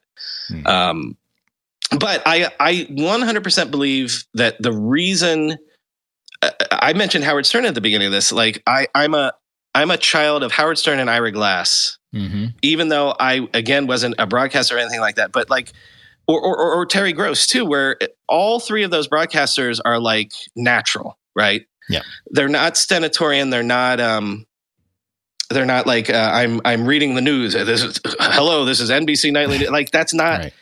I, so I, I just 100%, I- you know, they always say about podcasting is that it's, it's a very intimate medium. You feel like people are your friends. I'm not, I don't want to be your friend because my job is to give you the news. Um, but at the same time, I'm not, uh, Lester Holt or somebody, you know what I mean? I'm, so I have to, I- I have to get that middle ground. And, and, and as dumb as it is, and I sound like I'm like on inside the actor studio or whatever, that was such a breakthrough for me. And then it made it so much easier where it's like, well, just talk, just write it for how you talk and perform it that way, and then and then you're you're good. All right. So I, I feel like we've, we've covered the format pretty well. Um, and, and, and it also basically like what you do and how you do it. What can you say about any of the, I don't know, the consequences or the results or the opportunities or access or whatever else that maybe came uh, you know, as a result of this? You know, it's, it's, obviously you also rode the wave of, of podcasting, you know, before it was cool and sort of like the streaming wars were, were picking up and before Spotify had exclusives and bought Yeah. Joe Rogan. So what is, what has been the experience for you over these past thousand issues or episodes? I think I said to someone on Twitter today or yesterday that I feel like I'm. You know how Indiana Jones pulls the hat out from under the door as it's. Yes. Uh, yeah, I think I got in on the last chance to get in on podcasting. um, uh, first of all, let me take this opportunity to say that it, it blows my mind that fifty thousand people uh, make me a daily habit. Think of how crazy that is, Chris. I- Like- I- yeah, Uh, okay, but I, okay, this might be hu- humble braggy, go, go but for it. when I when I do the show every day and I get done at like two or whenever, Yeah. and then it's like I hit publish and it's like I'm here in my house by myself and I go take the dog for a like walk. a normal person. Uh-huh. But then sometimes I remind myself that like you know right now probably three thousand people at this very second are listening to your voice. Mm. Right now, if like I went into the stats, probably a thousand people downloaded today's episode in the last hour and are probably listening to it right now. So like that's fucked up. and and and I I I am I feel so thankful to all of you for putting up with me. And and I'm unbelievably grateful for that. So uh, let me take that opportunity to say that. Yeah. Um, I mean, on, behalf of all the listeners, thank you. Thank you for doing this. well, no, no, day in, day out. Uh, uh, I would say that I would say this. Uh, I I I think that the show obviously fills a niche for people. Um, you know, I've been told personally by certain folks that the entire C-suite of certain FANG companies listen every day, and Mhm. and you know, I there's you know big people in, in the world of tech that I know listen. I've I've never been um, recognized by my face thank god because I try to keep that out of the thing. But I have many many times been recognized by my voice and that's a weird thing where I'll be in a at a a, a conference back when we had those and, Yeah. and meetups and things like that. And people will turn around and be like what? Wait a minute brian? You're that guy. exactly. Um, so that's crazy. Uh, I- yes i just here, here's the thing. I like i like being able to keep people informed about their industry. When i think of who's listening to me i think of someone in a c-suite at a fan company. I think of a dev independent working uh, to try to you know make a living people in the trenches working at startups you know where i'm just trying to be like here's what's happening in your industry. And and and th- that's you know like Okay, so so this is this is a, a critical point, right? Because on the one hand, we started out talking about the Internet History podcast, and that was all Mhm. about getting people who have done these things. Where you look back and you talk about like Netscape, or you talk about like you know uh, other things that people have done in the tech world, and you're getting their perspective with the benefit of hindsight, knowing that the things that they did impacted the world, and of course they want to talk about it. Now, what you're describing is wanting to equip uh, all the people that you just described with information. What is Mm. it that drives you to do that? Why do you think that's important? And what function does the Daily Show serve to the industry, would you say?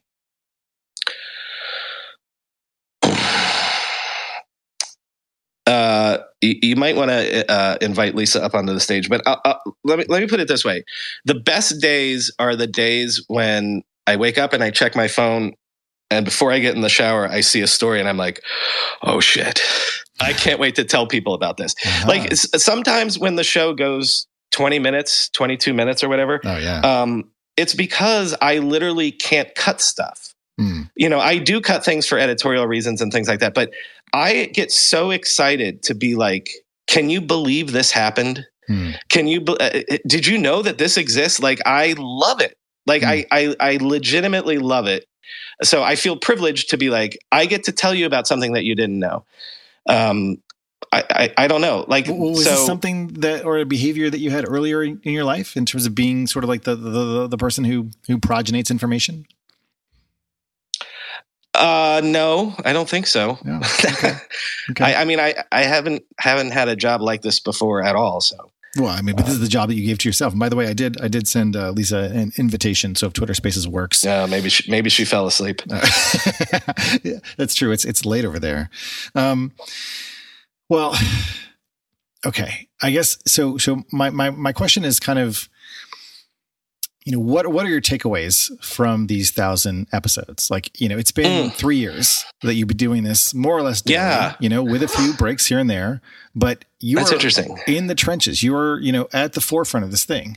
You know, it's sort of like, you know, we, we've had a pandemic during this time. Like there are many, many, you know, there's uh, the, the whole thing with, you know, Trump and the election and uh, politics and tech becoming such a central part of Yeah. most of humanity's experience. And you've been there kind of, you know, providing that context. You know, it's funny that you say that. I wish I had done it longer. Huh. I wish I wish we were celebrating a decade. Uh, you know, Well, because we, we may be someday. well, hopefully, you know, Mhm. uh, knock wood. Let's let's all be here a decade from now. Right. Um, uh, I am I am actually grateful because of the politics stuff, and and and we've sort of obliquely talked about this on the show that I try to keep politics out of it. yeah. Like, I feel like it's a safe space for me Hmm. that I don't have to wake up every day Mhm. normally and worry about politics, right? Mm. Um, and I feel like that's sort of been that's been a blessing for me personally, Mhm. and also I feel like that that's kind of been like a, a guiding Mm. uh, imperative of what I'm trying to do, which is like, all right, I have this narrow lane, and I need to do my best in this narrow lane. You know, um, uh, I wish I wish that I had been doing it longer because we are at sort of like this. If you want, if you want me to talk about like where tech is, we're at this sort of like maximalist peak with tech Mhm. where it's almost if you know like art history, we're sort of in the Baroque era Yeah. Yeah. of tech where everything is as florid and crazy and insane as it could possibly be. and, you know, someday down the road, there's going to be um, an impressionist era that's going to, you know, reflect. But like, it, it, everything is. Mhm. right, right. Oh, hundred percent. Well, you know, maybe we're already we're about that. to get there. Yeah. yeah, but everything is so money and and and power and um, the impact on society. And so I kind of wish I was doing it back in 2012 when it was still like. Uh, I think that that's the problem that tech has as an industry is they still feel like they're the underdogs, and so many people haven't realized that they're not. tech what- is not the underdog anymore. And not to not to go down this path too too much, but yeah, what then? What then if if the people who you know you're talking about and writing about every day took that role you know seriously or differently? I mean, that is in some respects. I don't mean to say like the role of governments, but we think about I think you know governments being in that serious position, whereas you know people who build tech, it's like oh it's just tech, but clearly Yeah, but- it's not anymore.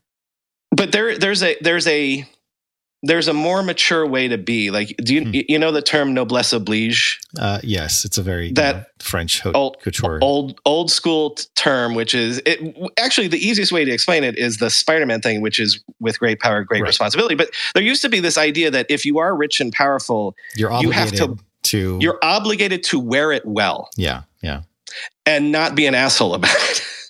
um, and I- I think I, I said before on the show that my my overarching bias on the show is the only industry I've ever been in in my whole life is tech. Mhm. I believe in tech to my bones. It's uh, it's because I believe in humanity. Tech to me is the human race um, bettering itself, right? Um, and so when tech yeah when tech is not as good as I want it to be, it Mm. offends me. yeah Um, and so my overarching bias is that I want tech to be as good as I think it should be. And I mean that morally, I mean that, uh, you know, the products we do, you know, uh, everything. I just want tech to be better and not better because it's bad now, but I want it to be its best self. Um, that's my bias. and like I'm totally with you. And I mean, I think that's that's obviously what what what has drawn me and so many other people to it. One of the things that I just I can't not think about now is the degree to which there is overlap between the quality of the individuals who are building that tech and whether or not the tech achieves what you're describing. Like like for example, you know, you asked me like what's a story that would have been interesting to talk about, you know, over the last week or so. And, you know, it it it was not in my mind, but I have been hearing a lot about the stories, you know, in Afghanistan. And I think that, that that is a fascinating moment in time to think about all these assumptions that we've made about tech and technology being used, let's say by governments, suddenly being used by a government Mhm. or, or a potential Mhm. government, which is not going like has not been recognized or has been recognized as being a, you know, a, a negative actor in the world or, you know, Yeah, the idea that that Twitter or Facebook might have to turn over the official Afghan accounts right, to, to the Taliban. right. Exactly. I mean, I mean, you you and I were around for when the Arab Spring happened, and and everyone Yes. credited Twitter with that. And Yeah. but but you know, twenty years ago when the Afghan war started, there was no social media. And so the it, it's funny to be like, oh my God, the Taliban are using social media as a way to create legitimacy for their government to create, but of course they are. Yeah, That's the world we live in now. like, I, I think that's my Wha- point. And, and, and maybe uh, the, the, the, the last question that I kind of want to ask, and then, you know, if you want to open it up, we can, um, is, is about what you sort of imagine, you know, for the next thousand episodes, you know, given where Mm. we are with tech, given what's happened just in the last three years over the last thousand episodes, like, you know, you, you mentioned sort of being in this Baroque, Baroque period, and I, I, I forget my art history in this moment, but like, you know, what are the next sequence, sequential things that you think are going to happen? I mean, you've been covering a lot about crypto, a lot about, you know, um, Mhm, the mhm. ways in which tech is being weaponized, the ways in which exploits are happening, um, you know, the way in which tech is being used against us. So where do you, where do you have optimism and hope? Where do you think this goes over the next thousand episodes? Well, it's it's entirely cyclical. Mm, Um, uh, both you and I have been around for several cycles. Yeah. There are cycles when uh, the pretty people come in to get rich, right. and then there will be a bust. You know, I don't know that tech has had its punk movement yet. If we're going to use art history metaphors, Not not the Um, punks. They, they don't qualify. I'm saying It's not really punk rock. I mean, it's it's. Yeah, I'm saying punk rock in the sense of like anti-establishment stuff. Uh, Yeah, Tech crypto, to me, yes, Yes, and maybe yes, maybe yes. not. I don't think. TBD. See, I don't think that crypto is as anti-establishment as crypto thinks it is. But right. whatever. It's just another type of establishment that's waiting to be established. I would think I would think that there will be everything is so big and baroque right now that there's going to be a reaction that will be more um hmm. oh, fuck what would the word be? Nihilist, No, no, actually I would say Oh. more craft based. Oh. More like craft more beer.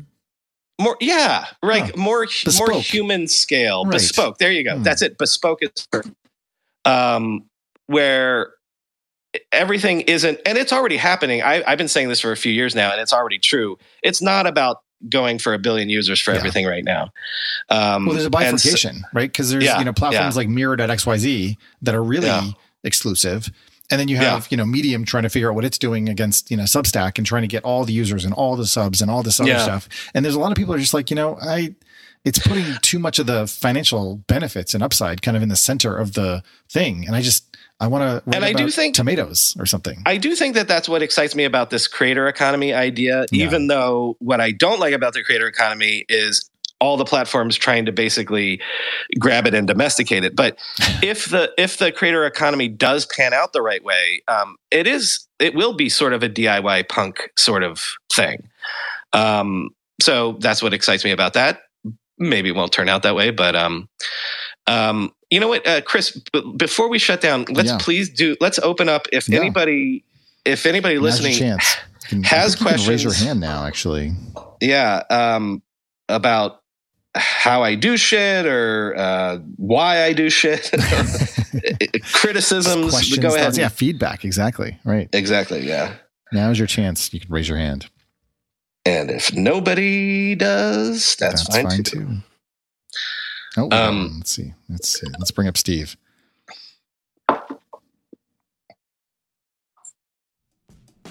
With everybody fighting for attention, how can your business stand out and connect with customers? Easy. Get Constant Contact. Constant Contact's award winning marketing platform has helped millions of small businesses stand out, stay top of mind, and see big results fast. Constant Contact makes it easy to promote your business with powerful tools like email and SMS marketing, social media posting, and even events management. With Constant Contact, you'll reach new audiences, grow your customer list, and communicate more effectively to sell more, raise more, and fast track growth. Don't know much about marketing? No sweat. Constant Contact's writing assistance tools and automation features help you say the right thing at the right time, every time. Plus, you can send with confidence knowing your emails are actually reaching your customers thanks to Constant Contact's best in class 97% deliverability rate. I use this and you should too. Tackle any challenge with Constant Contact's expert live customer support. Plus, everything's backed by their 30 day money back guarantee, so get going and start growing your business today with a free trial at constantcontact.com. Just go to constantcontact.com right now. Constant Contact, helping the small stand tall. ConstantContact.com. Whenever I need to do financial research for this show, for instance during tech earnings season when I have to analyze how various companies' stocks have been performing, I only ever turn to our sponsor today, Yahoo Finance. For more than 25 years, Yahoo Finance has been the brand behind every great investor. Whether you're a seasoned investor or are looking for that extra guidance, Yahoo Finance gives you all the tools and data you need in one place. They are the number one finance destination producing a holistic look at the financial news cycle, including breaking news, original editorial perspectives, analyst ratings, independent research, customizable charts, and so much more.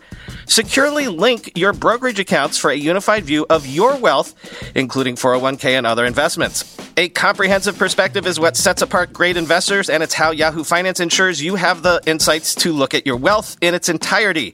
With a community of over 90 million users each month, their real strength is helping you on your way to financial success.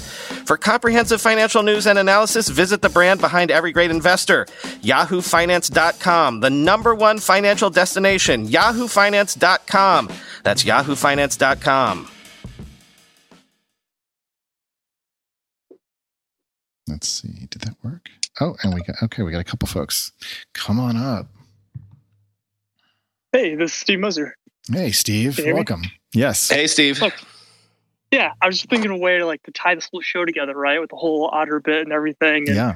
and I thought it was fascinating. I, I love the feature in Techmeme where it uh, mentions you if you're uh, mentioned in uh, or linked in a Oh, I alongside love that too. If you have a tweet, right? The tweets, yeah, yeah, yeah. Yeah, yeah. What if they had that, but like Otter was able to like pull out that you know, like you're audio quoting somebody's mentions. tweet. Oh boy. Yes, exactly. And Oh, then you- boy. Then it automatically Simon's still here. like tweet at somebody that hey, I mentioned you in the Techmeme podcast. Like, just make it really easy for them to share the snippet that you you quoted Yeah. That'd be great.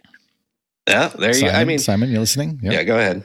Hmm. Uh, uh, you know what Otter people say about uh, audio is that it, it it has a discovery problem. Au- audio exists outside of things like SEO and things like that. So you know, We'll- Otter. We'll, it- we'll call it the ears burning feature. How about that? yeah, there you go. um, Otter has the opportunity to um, to blow that wide open. I think. Simon, can you speak to that? Can you guys hear me? Yes. So within Otter, you can add mention someone to another um, Otter user. Verbally? So that With your voice? Or just no, oh, you have not to like not yeah. with your voice. Yeah, see, Sorry, I that's, that's what we want. Yeah. Yeah. So in the roadmap, yes, please. Well, actually. Actually, this is, uh, I think I'm able to talk about this, but I'm going to talk about it anyways. Um, there is a beta program uh, that Otter is working on for groups, and Techmeme is going to be piloting one of these groups. And so perhaps, Simon, we can work on bring in mentions of companies of people et cetera and think about how we can surface that information whether it's through twitter or some other means you know because one of the things actually that would be really cool uh, you know for for looking over brian's transcripts is to see all the the, the people and the companies and the you know the proper nouns uh, that he's mentioned over time and to see all the episodes where those things are mentioned um, so perhaps that's something we can build into the uh, the groups beta that we're going to be piloting That's good point. Absolutely. Yeah, I see Sounds like great. on the the All In podcast, there's like somebody that does like all this AI statistics of like who's uh, dominating the conversation and everything. It's a topic in the podcast itself. So yeah, I'm just democratizing that for every podcast or every meeting or something. It'd be Totally. fascinating. that's that's that's great all right we got we got david up here david hello Hey, real quick, Brian, congratulations. But uh, it- it- Thank you. I, I, I was going to say, I'm sure you had no struggles whatsoever to get 1,000 episode out of the window. So perhaps is is it okay to share maybe, you know, that one time where you almost Ah, uh, gave up and say, "Screw this! I'm going to skip one Such episode today." love it Yeah, can you, can you share one of those moments? You know, because we're all trying to go grind through our third episode, and you got 1,000. It would be good. yeah what is your secret and when did you almost okay, fail? it's funny, and th- this is again why I wish uh, Lisa w- would, because I say this to her sometimes because you know the last year we've been working in the same room. Um, it goes in waves, and I will. I swear to God, some days it just fucking sucks. Hmm. I can't talk right. The stories are uninteresting. I can't find enough stories to talk about. I don't know how or why, but if if you've ever been like a regular exerciser, like a runner, or you go to the gym I five days a week or whatever, Yeah. Right, right, right. Uh, Well, actually, you wouldn't look, know what to look at me now, but I was big into weights when I was in college, and it's just like someday you go to the gym, and and what you could do yesterday, you just can't do today. Yeah. There's no rhyme or reason for it, so it, it doesn't help some days when there's no news that I'm interested in. But I swear to God, just some days like there's a, a weird moon out or something. But like I, you know, I, I wish sometimes I could release the unedited. You know, I, it'll take me 45 minutes to record a show because I'm like I my my lips won't work. I- I'm like, I'll, I'll be sitting there trying to read something. I'm like, who fucking wrote that? I wrote that. What the fuck is this? He's fired. Yeah, this is it's just crazy how some days it goes so smooth and you're firing on all cylinders, and some days and there's no rhyme or reason to it. So I, I all I can tell you is that if you do something long enough, I, I feel like that that's the way it goes. You know, like Michael Phelps has days when he can't fucking swim. that's Tiger you know that's just yeah, all those folks. yeah, that's just the way the way it goes. All right, I so Lisa, I- Lisa is up here now, so she can actually provide some color to this uh, if she's Oh, boy. able to. Lisa, what's it like to uh, work next to a podcaster all day long? He's really loud. There's a lot of swearing that happens. like you was saying, That never makes it I- in the show. I thought Monday was going to be one of those. Was it Monday? It was it would be one of those days that he just throws in the towel because um, I, I think most of the listeners know that we spent the weekend moving a storage unit and um, been sitting with a lot of moldy boxes and, and questionable hotel rooms. And so Brian's throat on Monday. Yeah, my was voice has just- been Oh, I heard terrible. your Oh. voice. I was like, Horrible. oh, it sounds like he's got a Oh, boy. cold. No, it's because two of the hotel rooms were moldy. Oh. Uh, that's a whole nother story, but yeah, um, yeah, yeah, yeah. Um, So I think Monday was a, a close call. I, well, well, I even you- offered my services and he turned me down for. oh, oh, for you should totally the do a guest a guest show. You could probably like do it even better than him, than him at this point. But I would have no idea what I'm talking about. So Oh. that you know, yeah, but I could write it, and you just have to read it. But um, ju- just as a as a neutral observer, like, do like I go into like some sort of like a fugue state when I'm like, like what what happens? Because I do know that I get angry until I can get it all out. And then the editing is just the editing. But like, wh- what do you think? Like my workflow is? Is it like, is it chaotic, or what? What do you think from as an observer? it. Um, I, you have you stop and start a lot um, because I notice, you know, I'll be typing away and on an email or something like that, and then you're just like, "Come check out this me," or "Come over here, you have to see this thing," and then you show me like a cat meme or something like that, and then you go back to like writing the show, and it's kind of stops and starts. Um, and then when you go into recording, it, it's you you do plow through it, um, and you know it. It's, you're very productive. It's quite surprising, but he always makes time on Tuesday and Fridays to watch for the street cleaner. Ah, Um, Oh, right. very important. she she's gonna take a picture of me one day. Every time when this now that we're working from home, every time the street cleaner goes by, she I, I like a like a, a prairie dog. I sit up in my chair and I look out the window to see if this if our part of the street has been cleaned or not. That's her cracks her up every time. Um, it's very cute. Uh, Lisa, so so while we got you here, any um, observations or any thoughts about the you know the change or about his approach or what you've just sort of witnessed, you know, as as a as a party present for these last thousand episodes? So, um, what I what and it- this may isn't directly related to podcast, but sort of is is that actually his the relationship with with Gabe uh, Mm. has been lovely to watch. Um, Brian, like you said, he was a super fan of Techmeme for years upon years. And when we first moved to New York, Brian was kind of bored and he applied for a job at Techmeme oh, that's right. editor. That's And- right. And Gabe called you and you were so excited, like, I'm going to talk to Gabe Rivera. And then, and Gabe was basically like, why do you want this job? You're overqualified. And by the way, you're not getting the job. I totally forgot that. That's the best kind of rejection ever. You're you're And- just far too good for us. and then it was like a few months later, we met up with him for whatever reason. Like, he Right, took 'cause- a chance and we met up with him at Hell's Kitchen for like a burger or something. No, I think before that, like M- MG Siegler was in town, and we and somebody else, and we went to l- to lunch or brunch. or- Anyway, yeah, yeah, yeah. That was like what 2011 or something. Yeah. Um, Yeah. Anyway, and and so it's just been it's been fun getting to know Gabe and Ashley and um and the development of that relationship and and seeing how the show has gone from A to Z and um has has come a long way. It's it's been a, a great ride. Uh, that's awesome. Um, I just uh, we have one more um, uh, person I brought up here, I just I, I pinned a tweet that came in from JC Penney's. At least that's their Twitter handle. That that was actually a really really useful uh, reminder you know, for us, right? Because you know, I, I live in Oakland, and, and of course, you guys are uh, in New York, but um, we are so deep in the tech world that it, you know, we are we are fish in a fishbowl, and everything around us is just sort of of this world. And I feel like so. So I will read this tweet. Um, because it's a good reminder, I think, of the broader audience. You know, of those fifty thousand folks, you know, you mentioned many folks who are in the tech world, but it's the people who are adjacent to it and are trying to make sense of it, are trying to understand what is going on and how do these things connect. And you know, I think Brian, that's one of the things you bring to this is that historical perspective that puts things in, into context. So it's not just a matter of a bunch of facts being thrown at you, but it's like this is how this relates to this, and this is why it's important, and this is like this other trend that might be happening. You know, pay attention to this. Um, and I think it's useful. So this is this is what uh, JC Penney's writes. I'm 33 and drive a concrete mixing truck in the middle of Kansas, I believe KS is Kansas. Uh, listen every day and sort of live vicariously in the tech world through your Techmeme and internet history podcast. Makes me feel more connected to the white collar world of Silicon Valley folks, you know? Thanks for that. And thanks for including me. So I just, I, uh, by the way, that.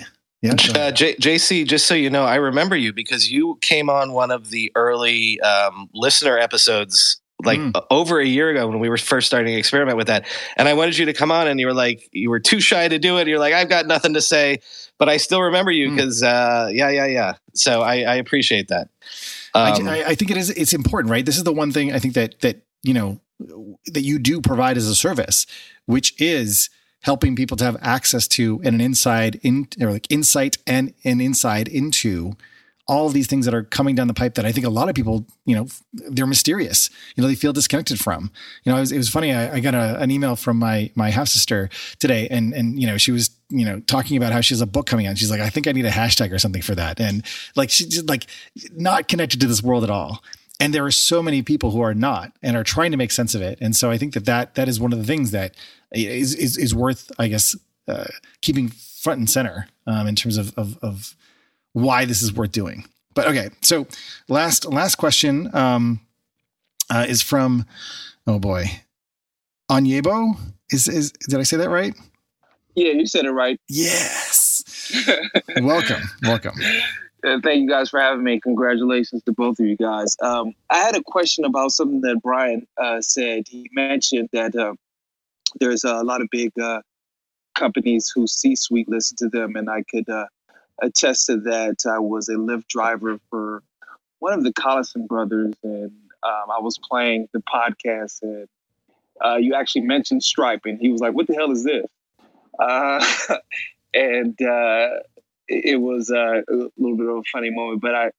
I wanted to ask, uh, you know, you, you do a good job of just talking about like the facts and the stories, and you generally give your opinion sometimes to the bigger stories at the end um, as the podcast grows more and it gets attention from the bigger tech companies, do you feel a need to maybe expand on that or limit that? Like, mm. how do you feel about that? Uh,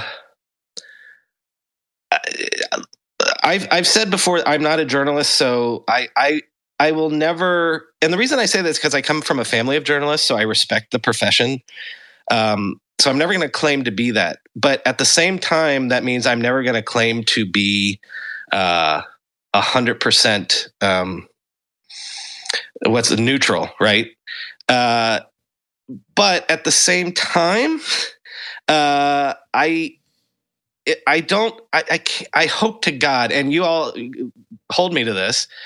Uh, if if I all of a sudden become too insidery or something, I can't imagine that I would ever be that important that I'd be insidery. But like I I'd like to just call everything neutral and a straight shooter. You know what I mean? So if we're having the 2000th episode and you need to say, you know, Brian, you're you become best friends with the Collison brothers and you're too buddy buddy with them, like let me know. um we'll do. yeah, yeah, yeah. I don't know. That's a hard thing to say because again, uh, Chris and I do know people, right? Right. Uh, but at the same time, at least the people that I'm friendly with would never take offense if I said something about their company or their fund or something that they disagreed with, right? think, like one one principle, or at least I feel like I think you and I are similar in this regard, and I think both you and I have that hope, uh, and mm, you know we want tech to to have a positive impact on the world. We want the the humans building the tech to be held to a higher standard because of the impact that that it can have. So when it comes to that insideriness, I I don't know. I, I guess all the things that I would say about people on a podcast, I would say to their face. Yeah, I would, I would yeah. hope that they would be open to that feedback and willing to take it. And you know, even you know, you and I, Brian, like like today, I think had a, a, a conversation like behind the scenes about like the show and about how it's going. Yes, yeah. And you know, I- I feel like I've worked really hard to get to a place where I can provide that critical feedback while also, you know, being respectful and understanding that there needs to be that conversation that happens first and then there can be criticism if the criticism is warranted. I think we come from the same place of seeing like how things happen and how they unfold where blame or, or going to blame in the first order or the first case doesn't always result in understanding or making progress or moving forward. So, you know, I think that that that, that criticism comes from a place of wanting to be helpful and generative, not from a place of wanting to cut other people down. But you know, the other thing, maybe this is hubristic to say, but mm-hmm. I, I've said this to people before. You know how in high school there was those kids that would go between cliques? Yeah. You know, they weren't really the jocks, they weren't really the stoners. Well, I've always they thought of myself really, as a chameleon and I really belong to none. Right. So, yeah. I feel like that was me in high school too. And I really feel like that that's me in the tech world where, Yeah. especially here in New York, I know VCs for 20 years, right? I know, uh, like we were talking about earlier, Chris, where it's like the, the, the, the, the weird kid that you meet when you're 22 ends up being the billionaire when you're 42. I mean, like literally. I know Yep. so many of those people, and none of them think, at least in my from my perspective, and maybe this is hubristic. uh, No one thinks that I'm in that crowd. You know, I'm Yeah. not necessarily an operator. I'm not necessarily a VC. I'm not necessarily a journalist. I'm not necessarily fine. Like, so I I think if that's true, the longer I can hold on to that, where no, I, I'm not clearly in any crowd, that's better for me to do my job. You know. Totally makes sense. Yeah. And I agree with that. All right. Let's bring this to a close. Any last Yes. thoughts uh, that you'd like to share on this on this historic moment for you? No, but uh, please let's do another thousand at least. And uh, Totally. I, I want I want to reiterate again that I can't thank people enough for putting me in your head every day. And this is the best job I've ever had. I've I've never been so professionally fulfilled Hmm. uh, than doing this podcast in particular. So I appreciate it. Long may it last, and and and thank you for listening. Cheers to that. Totally agree. And thank you for the last thousand episodes. And I look forward to listening to the next. Thanks, Brian. God bless you, everyone. Congrats, Brian. It's awesome. Thanks. Later, everybody. Bye, guys.